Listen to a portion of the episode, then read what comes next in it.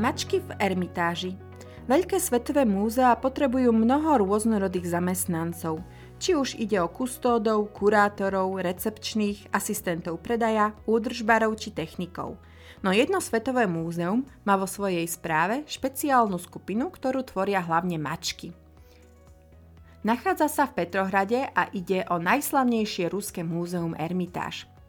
Ale nenechajte sa pomýliť, nejde o hocaké mačky – tieto majú pridelených troch ľudí starajúcich sa o ich blaho a dokonca majú aj svojho zástupcu starajúceho sa o kvalitný obraz v médiách.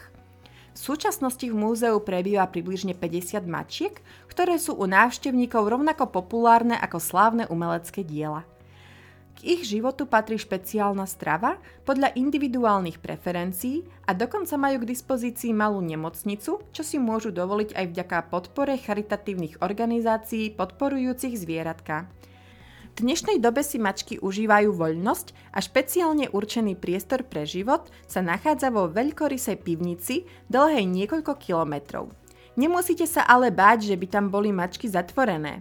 Práve naopak, ich úlohou je pohybovať sa medzi dielami, hlavne v depozitároch, preto ich neuvidíte vo výstavných sálach. Niekoľkým turistom sa pošťastí ich zazrieť a dokonca vyfotiť. Zaujímavá je aj ich samotná história, keďže mačky sa vyskytovali v areáli paláca už od 18. storočia na príkaz cárovnej Alžbety a to z praktického dôvodu. Napriek všetkej nádhere paláca bol zamorený myšami. A tak tam prebývajú dodnes, s výnimkou obdobia druhej svetovej vojny, ktorú vtedajší mačací obyvatelia neprežili.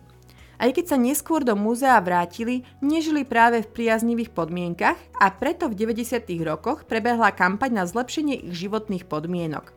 Regulácia takejto skupiny prebieha tak, že v múzeu môže podľa pravidiel naraz prebývať 50 mačiek a tie navyše sú dané do dobrých rúk potom, ako si záujemcov poriadne preklepnú. Úspešný uchádzač bude mať okrem nového priateľa aj celoživotný voľný vstup do múzea. To sa už celkom oplatí. Mačky sa stali natoľko populárne, že im múzeum začalo na jar organizovať vlastný festival, počas ktorého sa konajú súťaže malieb alebo rôznych aktivít pre deti.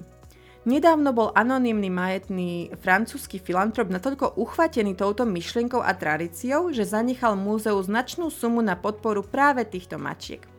Aj keď sú dnes viac menej iba maskotmi Ermitážu a namiesto lovenia myši sa radšej prechádzajú po veľkom areáli, stále ostávajú neoddeliteľnou a dôležitou súčasťou múzea a jeho zbierky tvorenej viac ako troma miliónmi umeleckých diel.